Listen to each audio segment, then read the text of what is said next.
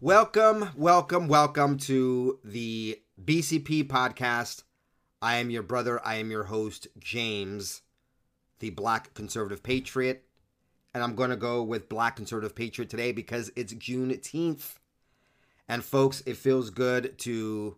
I haven't had a bad cough or like hacking cough in like over 18 hours. It's great to be back on camera. It's great, great to be back with you folks. But really, as you can see, I just took one day off. I think it was Thursday.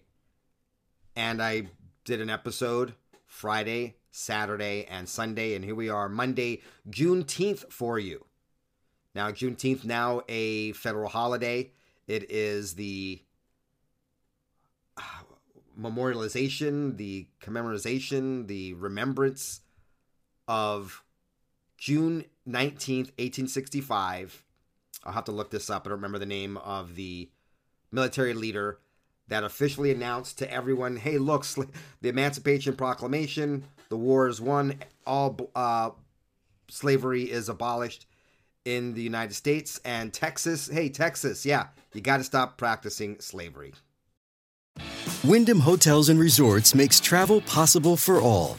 Whether it's the long haulers looking for a great cup of coffee, a roomier rest for the on a whim road trippers, or a place to make summer memories with the whole family.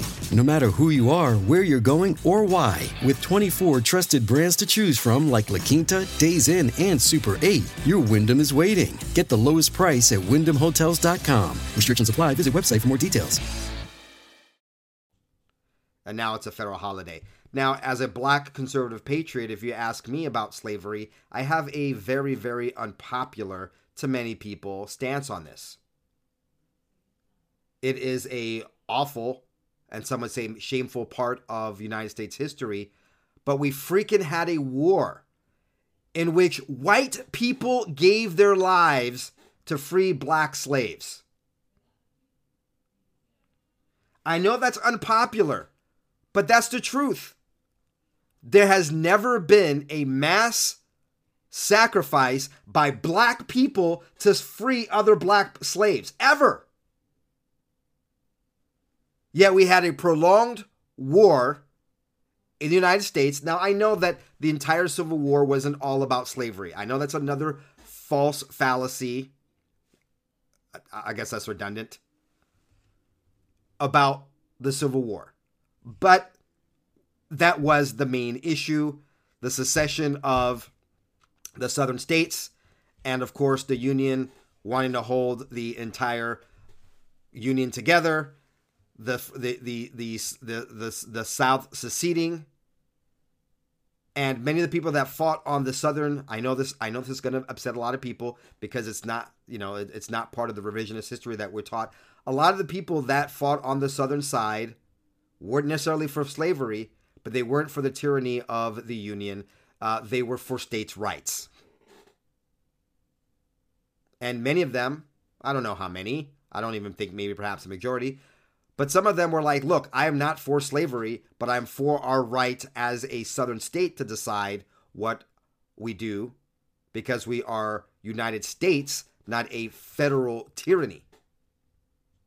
I know we don't get taught that in school. All that the, there was myriad issues uh, involved, but it, it it did come down to slavery as the South wanted to practice that evil institution, seceded on that and other issues so that they could be independent, and we had a war. And once again, I want to thank my white brothers and sisters who have ancestors that gave their lives limb, property, future to fight the fight, which ended slavery in the United States of America. I know that's unpopular to say, but it's the truth. And I think needs to be said more. Do not do not fall into the white guilt, my brothers and sisters, of Caucasian ancestry, that you are inherently evil because slavery is still practiced in Arab, Middle East, in Africa.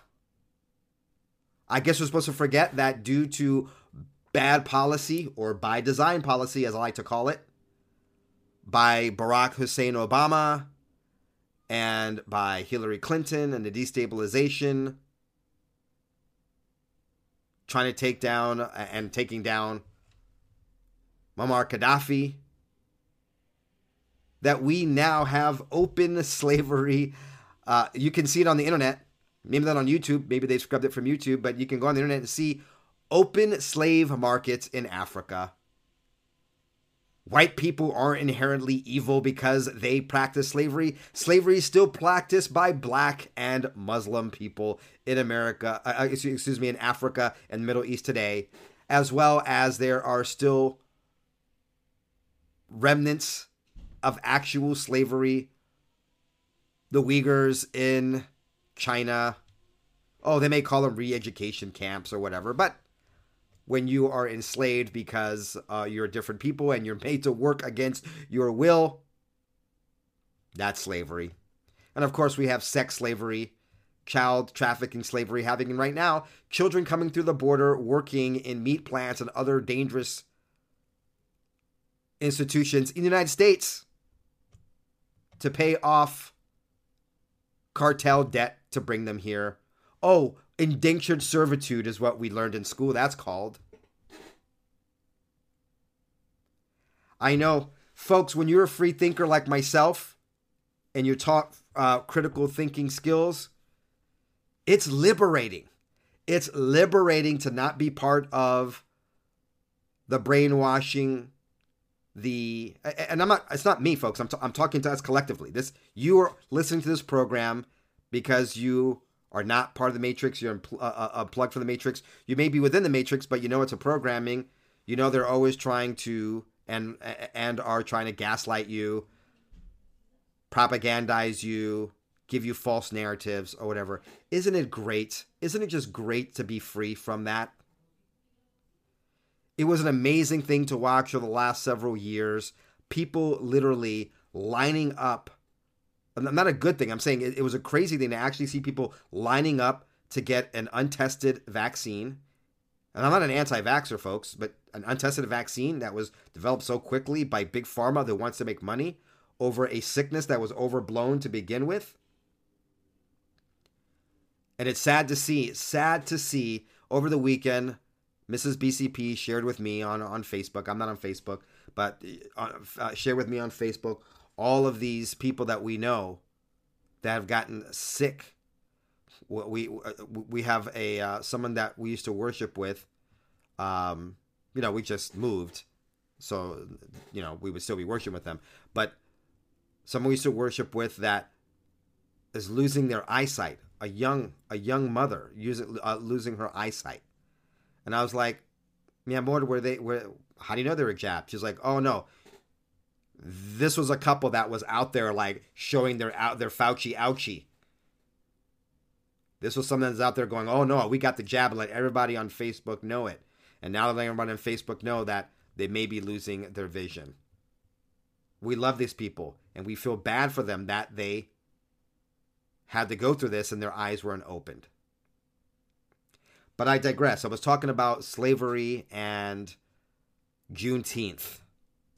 And then we have this ridiculous thing California trying to promise reparations. Uh, newsflash California was never a slave state.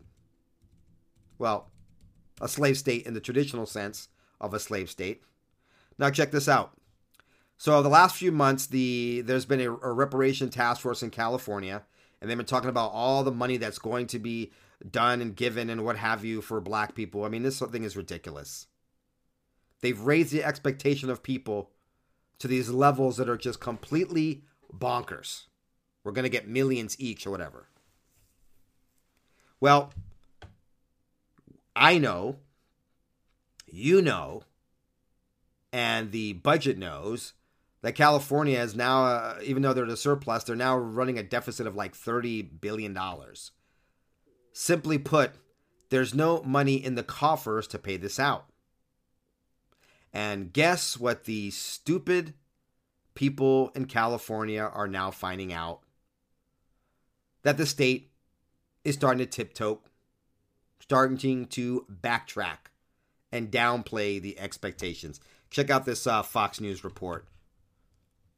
Black Californians told to have broader view on what reparations could be, not expect cash payments.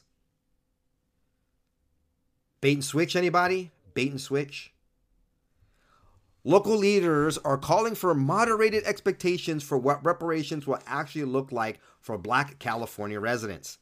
California is one of the multiple states negotiating over economic reparations for black Americans whose ancestors were victimized by the Atlantic slave, trade and its aftermath. Its aftermath. That is how California is justifying this.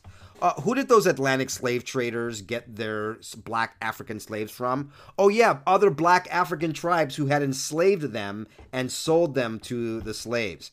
Why aren't we getting reparations from West African countries for the aftermath of African Americans here? African Americans is a misnomer.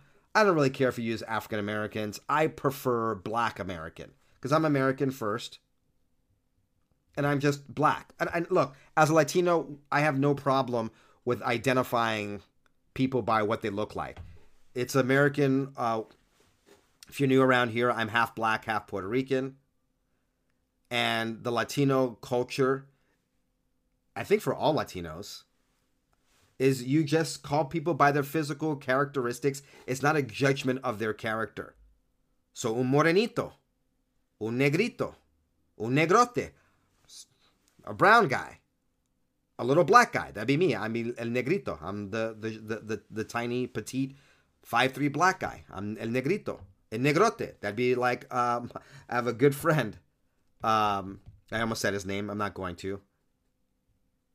But my uh, good friend Tommy. Oops, I just gave you a shout out, Tommy. How tall is Tommy? Six six six seven. He's a negrote, big black guy. It's not offensive in Spanish to go, oh, el negrote.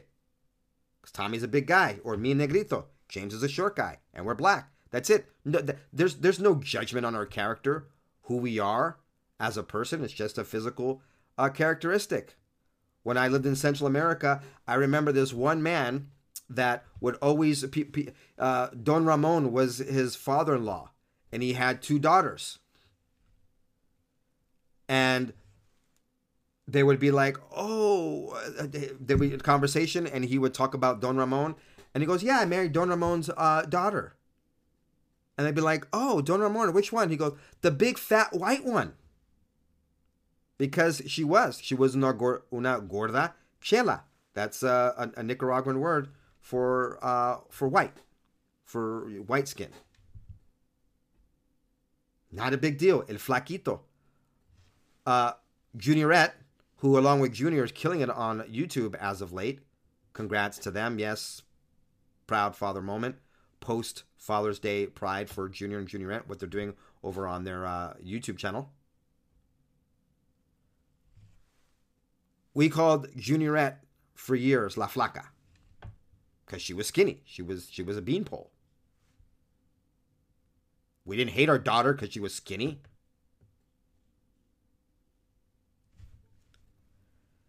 Anyhow, I'm, uh, this is the unfiltered edition, folks. I am digressing because I just feel good. I feel, you know, it's good.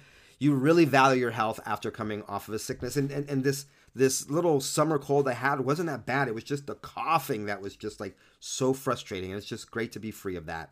I feel even my mind clearer.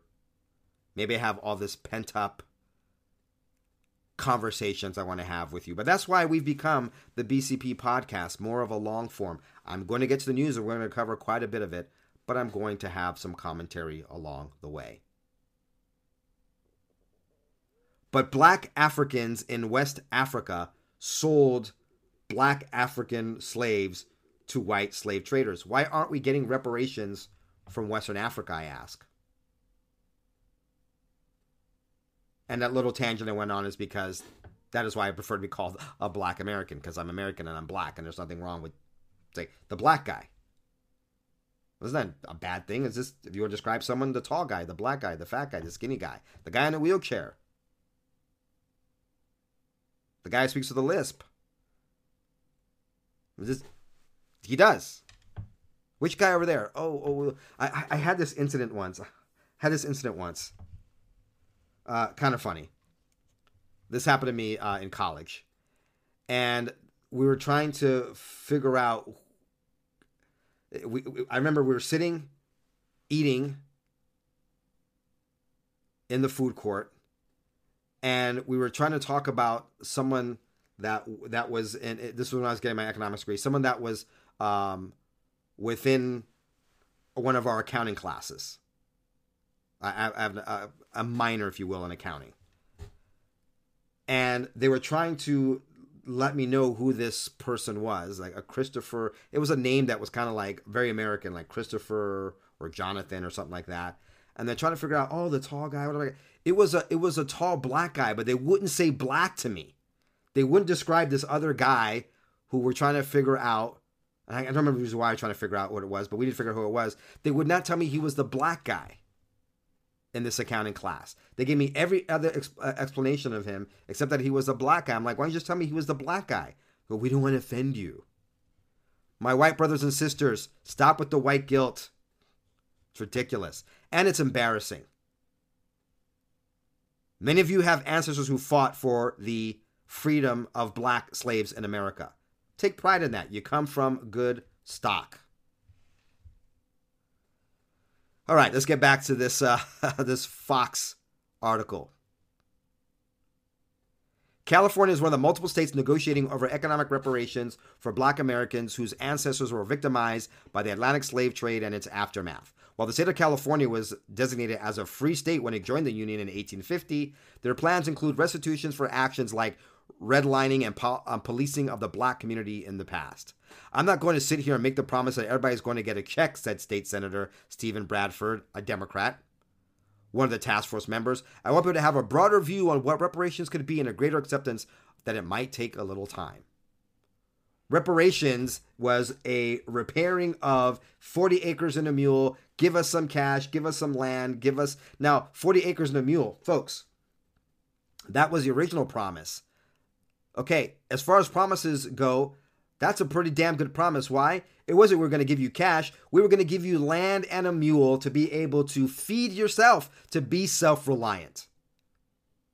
The idea behind that is completely different than today. Think about that. 40 acres and a mule was so that you could go as a free, now black African, former black African slave. You're going to get 40 acres and a mule.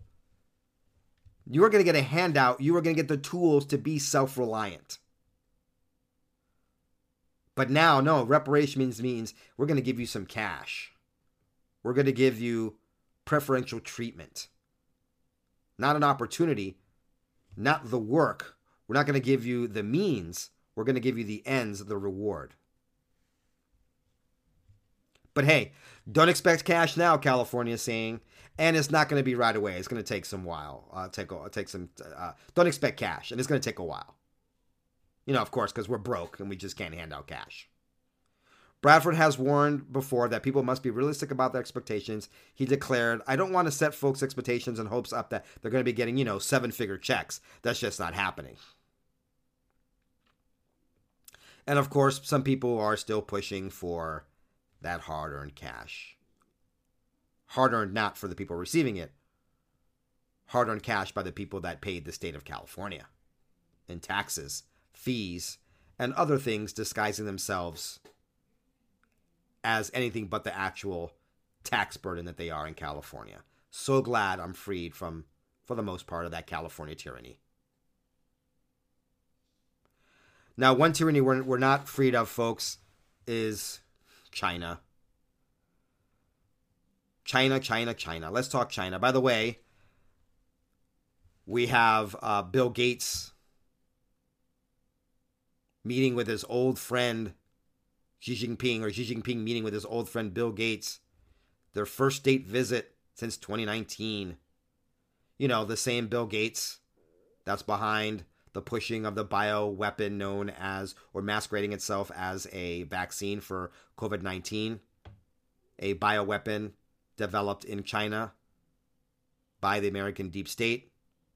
I think its ultimate goal was depopulation. It was half baked and not as bad as they had hoped it would be, but that's okay. The real thing was the jab. They scared us with the fake bio disease. Fake meaning, okay, COVID is a horrible, horrible flu strain. It's one of the worst that's out there. But children are pretty much immune, and it really hurts the same people that have a tendency to die from the flu. But that was great cover to steal an election of 2020, and it was great cover to get people to get all jabbed up. And unfortunately, people are getting sick all the time because of it. And Bill Gates, of course, loves vaccines. He loves depopulation. And he supposedly loves the environment, but he took a private jet to meet with Xi Jinping at Beijing State Guest House, a place reserved for high level foreign dignitaries. Xi referred to Gate as an old friend and expressed optimism for future cooperation beneficial to both nations. No. First of all, Bill Gates does not represent the United States in any official capacity, nor as an unofficial capacity. We don't care what Bill Gates wants. Matter of fact, I take that back. We do care what Bill Gates wants. We want we want the exact opposite. We want freedom, good health, and not being subject to uh, American oligarchs and elitists, of which Bill Gates is one. And we don't want to be poisoned and forced to take poison. So, matter of fact, we pretty much detest Bill Gates, and whatever he is for, we're probably diametrically opposed, and probably, I would say, on average, want the exact opposite Bill Gates wants. So, he does not represent what's beneficial to our country, Xi Jinping, but you know that. Xi Jinping only cares what's beneficial, not even to China and Chinese, but to the Chinese Communist Party and their power structure. But he welcomed Bill Gates. But what's scarier is what happened over this past weekend. And Tony Blinken, Secretary of State and Deep Stater, of the Obama Clinton variety, has pretty much just given carte blanche and green light for the Chinese Communist Party to invade Taiwan. The world watching a high stakes meeting this morning as the U.S. works to pull relations with China back from the brink. Secretary of State Antony Blinken face to face with Chinese President Xi Jinping today in Beijing. President Biden asked me to travel to Beijing because he believes that the United States and China have an obligation to responsibly manage our relationship. Blinken, who's been holding marathon sessions with other senior Chinese leaders, is the highest ranking U.S. official to visit China since President Joe Biden took office, and the first Secretary of State to do so in five years. And what did he do while he was there? Well, he said this. L- let me play you the clip and then we'll break it down. On Taiwan, I reiterated the long-standing U.S. One China policy. Uh, that policy has not changed. It's guided by the Taiwan Relations Act, the three joint communiques, the six assurances. We do not support Taiwan independence. We remain opposed to any unilateral changes to the status quo by either side. We continue to expect the peaceful resolution of cross-strait differences. Now, I'm no expert in all the intricacies having to do with the one China policy because it really is a somewhat hypocritical one China policy. And Antony Blinken here is saying, "Hey, we we want we like the status quo." Basically, they want the status quo. But when you come out and say, "Hey, we support the one China policy," the one China policy of, of, of China is that Taiwan is part of China, even though Taiwan has never been a part of China. They've oh, they were set up as an independent state from the get go. given the weakness of this, uh, of the current Washington D.C. establishment, meaning the Obama Soros control masquerading as a Joe Biden administration. That is just saying, go ahead, China, go ahead and invade Taiwan. That's essentially what it's saying. Go ahead and, and invade Taiwan. We support the one policy. We want the status quo, but uh, you know, we want things to be as they have been, but we support the Chinese view. Go ahead, green light. Go ahead and take over Taiwan. Now, why this is I, want, I don't use the word bold statement, an interesting statement, is because just last year, twice, the Biden administration said that they support Taiwan and would defend Taiwan against aggression. But now everything is being backtracked because that's how Democrats and liars are. Whether it's slave reparations or the defense of Taiwan against big bad bully, the Chinese Communist Party. See what I just did there? I just tied back the uh, the first story and this story. What are your thoughts? Put it down below. Let's move on. A new Quinnipiac poll showing former President Donald Trump and President Biden in a statistical tie, even after Trump's indictment. And ABC's Jonathan Karl had this reaction to that. A poll from Quinnipiac on a, on a possible Biden-Trump match matchup puts Biden at 48 percent. Trump at 44%. This is a poll, again, uh, taken largely after the indictment. Uh, I mean, that's got to make you a little nervous. That's within the margin of error. That is a statistical tie. So, what does that say about Biden if what, he's what barely beating, no, or in some polls actually it's, losing? A, All right, much to the chagrin of the left, the Marxists, the treasonous traitors, rat bastard, elitists in D.C., the Democrat Party, and everyone else who opposes uh, freedom and liberty, and those in the deep state, even though they go after Trump with fake indictment, sham impeachments, and hoax after hoax, even their own polling data shows it's not affecting Trump. Unfortunately, and actually it is affecting Trump in that it seems to have been helping him as of late with the increase in being able to raise money. And among Republicans, it's hurting DeSantis as people are gravitating even more toward President Trump. We want who we want. We don't want who they want. We want elections, not selections. But unfortunately, President Trump is still dealing with these faux, uh, uh faux fake indictments. We've got two updates here. One, it looks like they are trying to do a dry run and prepare for an indictment in Georgia for President Trump.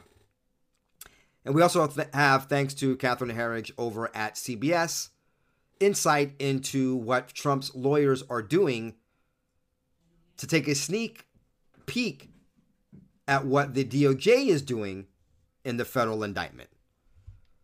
Let's first uh, look at coverage having to do with the possible and most likely upcoming indictment of President Trump in Georgia. Let's focus on uh, Fani Willis, Fulton County, Georgia prosecutor, because there's been a new development. Fani Willis announced in April, just this past April, in letters that she sent to the Fulton County, Georgia sheriff and all people related to the administration of justice in downtown Atlanta, where she where she works, that she was looking to uh, bring her indictment, bring her grand jury against Donald Trump and others, starting on 7-11, easy to remember, July 11th, and concluding on September 1, that she anticipated that there would be an indictment of unnamed people, but we know that means Donald Trump, somewhere in the um, second or third week of July or the first week in August. She asked the Fulton County Sheriff's Office to coordinate with local uh, and federal police and law enforcement to make sure that there was the peace was kept in downtown Atlanta, at the state house, at the courthouse, and at the DA's office, which all sit across from each other. We know that happened in April, but now we have a new development. The Fulton County Sheriff, Pat Labat, took it very seriously and decided to uh, detail a group of deputy sheriffs from his office to go both to New York and just this past week to go to Miami to observe courtroom and courthouse area security measures successfully used in New York and now in Miami so they could bring it back home to Fulton County, Atlanta. Of course, that means that they're planning and preparing for the indictment of President Trump in Fulton County Atlanta, GA on not September 11th, but 7 11, July 11th. MSNBC, because they love anything that having to do with the indictment of President Trump, are all, are all over this story. Greg, Atlanta police, Fulton County Sheriff's Office, they both sent employees to Miami this week. Talk me through how these law enforcement agencies are preparing for a possible indictment. Did you hear, do you hear her stuffy voice? Apparently, I'm not the only professional who works through colds and sicknesses. I don't like MSNBC, but I've got to give kudos and respect the professionalism of anyone who just works through the sickness. I was a Jazz and Lakers fan back in the day when I was into sports, but man, Jordan winning while having a flu or food poisoning, gotta respect the professionalism, even if it's on the opposing side. Law enforcement agencies see this as a dry run. See what happened in Miami and Manhattan as a dry run for what could happen if Atlanta prosecutors p- pursue charges against the former president and his top deputies. Because remember, here in Atlanta, this indictment could be much broader than what we've seen in Miami and Manhattan. It could involve members of Donald Trump's inner circle, it could involve local officials here in Georgia. So we could be looking at a, a very broad indictment. And they're down in Miami, they were down in Miami this week, picking up tips on how to respond, how to prepare for, for protesters, demonstrators. The media is a big part of it as well, because there'll be a crush of reporters here on top of all the demonstrators and just the passersby who just want a glimpse at uh, history. Fani Willis and the people around her and these professionals around her taking the potential indictment, the likely indictment of Donald Trump, maybe Mark Meadows, maybe uh, Lindsey Graham, who's also involved, maybe Rudy Giuliani, and others extremely seriously, as they should. They wouldn't be going through all of these measures and taking all of these measures and sending Fulton County sheriffs from Atlanta to New York and now Miami if this didn't involve Donald Trump. In fact, the Fulton County Sheriff's Office posted on its own Twitter feed, we'll put it up here, an announcement that in light of the fact that the Fulton County prosecutor has announced that sometime in the summer, and we know that's starting July 11th through 9 1 through September 1, and the and the tweet goes on to say we know that the Fulton County District Attorney is looking into the criminal investigation into the attempts to interfere with the administration of the 2020 Georgia general election. And based on that, the uh, press release says they have decided to send people from the office, law enforcement, to both New York and Miami. Frank, the AJC reports, quote, there are many reasons why Georgia may want to look to its southern neighbor when it comes to handling Trump. Florida is closer to Georgia politically than New York, has more similar gun laws. And Miami and Atlanta's law enforcement resources also pale in comparison with New York City. All right, folks, that's just news that indicates that, yes, yet another false, fake Trump indictment is forthcoming. All right, let's turn now to CBS News and Catherine Herridge and what she has learned. Catherine Herridge's reporting has been uh, great. Another great person at Fox News. Uh, she left Fox News years ago. That they could have benefited uh, from still having her. But she's got some inside information on the tactics that the Trump attorneys are using to get a sneak peek, look under the hood of what Jack Smith's special counsel may be up to. Who's going to represent the former president? So much chaos inside of his legal team. And by the way, folks, if you missed my reporting on this about all the chaos having to do with Trump's legal team and how they are weaponizing against anyone who tries to represent President Trump or those within his inner circle and allies, how they try to disbar them, harass them, make life impossible for them, etc. And how President Trump, uh, what they're doing, and why the attorneys need security clearances uh, in this case. Please watch the beginning of my previous uh, report uh, from Sunday, Father's Day. Well, they haven't ruled out adding even more lawyers, especially down in Florida, as they address this indictment in that state. What I learned in my conversations over the weekend with sources close to his legal team is that as a threshold issue, they're likely anticipating some limited discovery to kind of get under the hood of the special counsel's case and the strength of the evidence. Trump's lawyers want to see what Jack Smith has as far as evidence. Now, we know that the deep state flipped one of his previous attorneys because they didn't recognize the client privilege attorneys of President Trump. And there's 40 pages from Mr. Cochran that they're using as evidence. But what's the strength of that evidence? That is what the folks on Trump's legal folks want to see and then we have uh, uh there's two prong strategy that, according to Catherine Herridge, they will be using. And then the other two top tier targets are a motion to dismiss based on allegations of prosecutorial misconduct. You're familiar with that through your own reporting. And then the second is to get excluded these notes from Evan Corcoran, the former defense attorney, which are at the heart of this obstruction case. And the thing that I learned this weekend, which was new to me, is that these notes are more than 40 pages in length. So I think it is fair to say in this indictment, we're seeing a snapshot of those conversations and not quite the full picture. Now let's look a little bit uh, deeper under the hood of this whole thing. Okay, so as Trump's legal team is preparing to file this motion to dismiss the case, obviously prosecutorial uh, misconduct is all over the place. Everyone's anti-Trump. There's no fairness whatsoever. They aren't recognizing attorney-client privileges and all kinds of things that have happened against President Trump. We know they've they've tried to bribe people and threaten people to uh, extort people, I should say, or blackmail them, all kinds of different tactics to get them to turn and flip on Trump.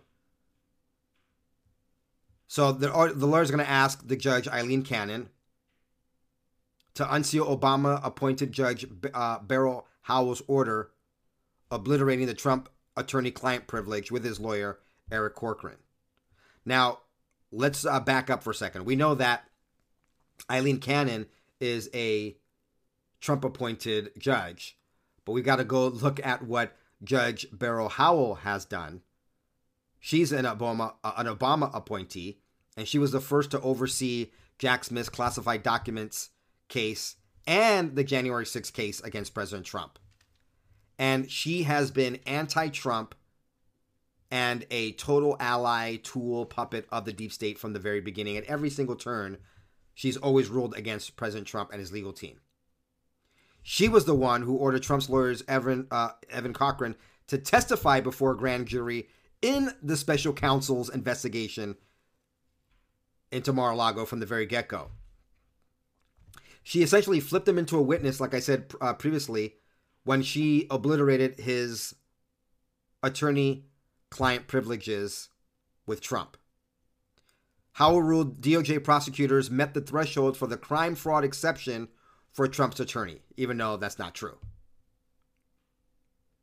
And then now Jack uh, Smith, uh, Jack Smith is using Coch- uh, Corcoran's notes against President Trump, and that is what the legal team wants to see. That's what they want to get a, a peek at, get an idea of, of, of what, what what's in there.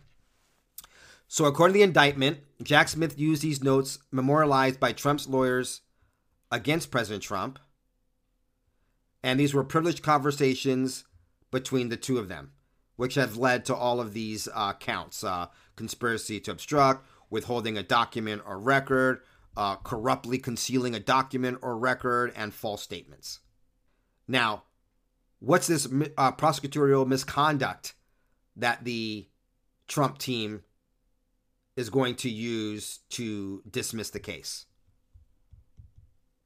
Well, let me play you last week what former Trump attorney Tim uh, Parlatore. Let me play you what he said about this prosecutorial misconduct. The Trump attorneys have raised questions about prosecutorial misconduct in this case. What did you witness? I witnessed a lot of misconduct. What did that look like? So I Uh, it's been reported. I went before the grand jury myself. Um, I was not subpoenaed. I went involuntarily mm-hmm. um, as you know, in the place of a custodian of records. And I was really stunned by what I saw in the grand jury room by the conduct of the prosecutors.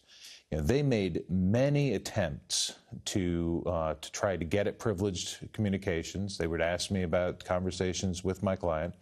They would make improper references to the jury, trying to mislead them about that. Remember, folks, these aren't new attorneys. These this is a Department of Justice, and they're asking an attorney about privileged information. They should know better. Thus, prosecutorial misconduct. This is misconduct, a conduct that is not becoming of the Department of Justice and U.S. attorneys. And then they're playing games with the jury and grand jury.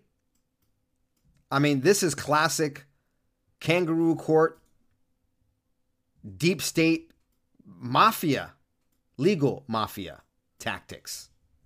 And that's not all, there's more. At one point, it got to the level where, you know, they're asking me this again, and then they turn to the grand jury and they say, So you're refusing to provide this information? Like, no, I'm not refusing to provide. The ethical rules prohibit me. Even if the answer to this question is helpful, I'm not allowed to give it. And I turned to the jury and I said, and she knows it. She knows that it's an improper question, it's an improper inference. That then led to an exchange where she tried saying, well, the privilege has exceptions. It could be waived, yes. Well, if the president's so cooperative, why won't he waive privilege and allow you to tell the grand jury about his conversations? Why does that cross a legal red line? That that crosses a major red line as far as implying guilt to a jury based on the invocation of a constitutional right. It's the kind of thing that if that had happened in a trial court, the judge would have immediately you know, stopped everything, probably declared a mistrial. And it's the kind of thing that, quite frankly, an attorney, a prosecuting attorney who willfully does that type of thing would potentially face discipline. And I think that they probably will when this case comes out. Wow. They know better, but they're doing it anyway. The kind of things that would would would have a mistrial in any other case. But this isn't any other case. This is the deep state with yet another hoax against President Trump, the people's choice for president. We, the people, were robbed November of 2020, and the cover up continues. And who is a great assistant to that cover up? They can't look partisan all the time, so they have to bring out their cover upperers Republicans. And their favorite Republican to cover up for the crimes of the deep state, not just Hunter Biden, that's right, not just covering for Hunter Biden, but also adding a voice against President Trump. And of course, I'm talking about Billy Barr, Trump's former attorney general and one of the biggest cover uppers in American history. Do you believe he lied to the Justice Department? Do I personally believe it? Yes, I do. And do you believe that that he, he continues to claim that he has all these privileges and rights under the Presidential Records Act. Huge reminder, folks the Presidential Records Act is a civil act. This is a civil case, but that doesn't matter. Just like we saw with Alvin Bragg in New York City, they can make civil cases and misdemeanors into offenses of the felony type, or in this case, they can make criminal out of civil. Of course, they have no case for this. That's why the prosecutorial misconduct, and that's why these false charges having to do with espionage. Well, before I go to play the, the rest of the clip, isn't it the most ridiculous thing to think that President Trump would be guilty of espionage? This is a guy that has been stronger against all of our enemies without getting us into new wars and less friendly and cozy with them than every single rat bastard before him. That came out wrong because it makes it sound like President Trump is one of the rat bastards. Like all of the ones that came before him that were rat bastards, like Hillary Clinton and Obama and Bill Clinton, who is also beholden to China and others. Bill Barr's job, of course, is to continue covering up for the deep state and make Trump the enemy. Is he mischaracterizing the act? It, it, it, absolutely. Uh, the legal theory by which he gets to take battle plans and, and, sensitive national security information as his personal papers is absurd. It's just as wacky as the legal doctrine they came up with for, you know, having the vice president unilaterally determine who won the election. Bill Barr, you're such an a-hole. The Constitution does not have in its limited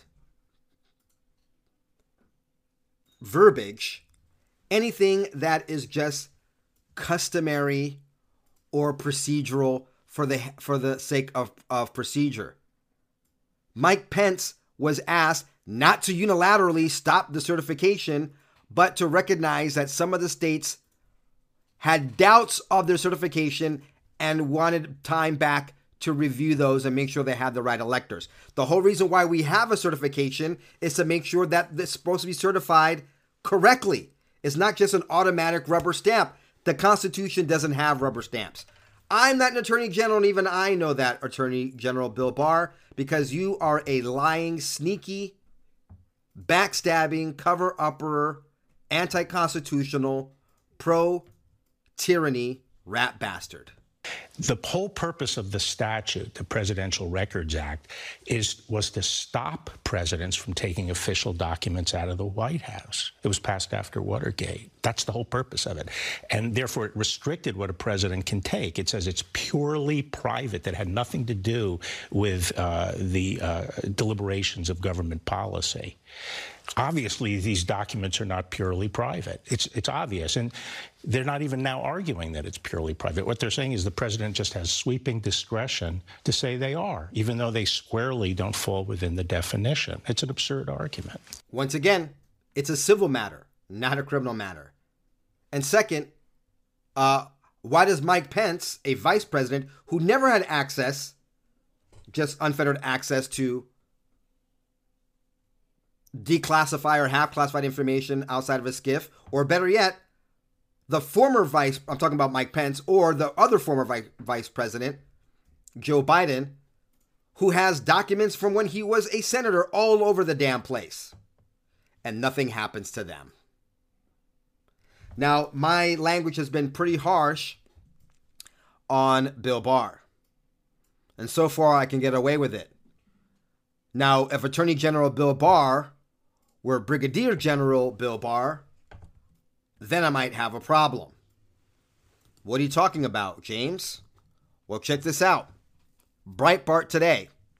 The U.S. Army's Protective Services Battalion, the Department of Defense's equivalent of the Secret Service, is now monitoring social media to see if anyone has posted negative comments about the United States' highest ranking military officers. This is an article at The Intercept. Pentagon Secret Service trawls social media for mean tweets about generals. Wow. When the chair of the Joint Chiefs of Staff, General Mark Milley, enters into his scheduled retirement later this year, one of the perks will include a personal security detail to protect him from threats, including embarrassment. Wow.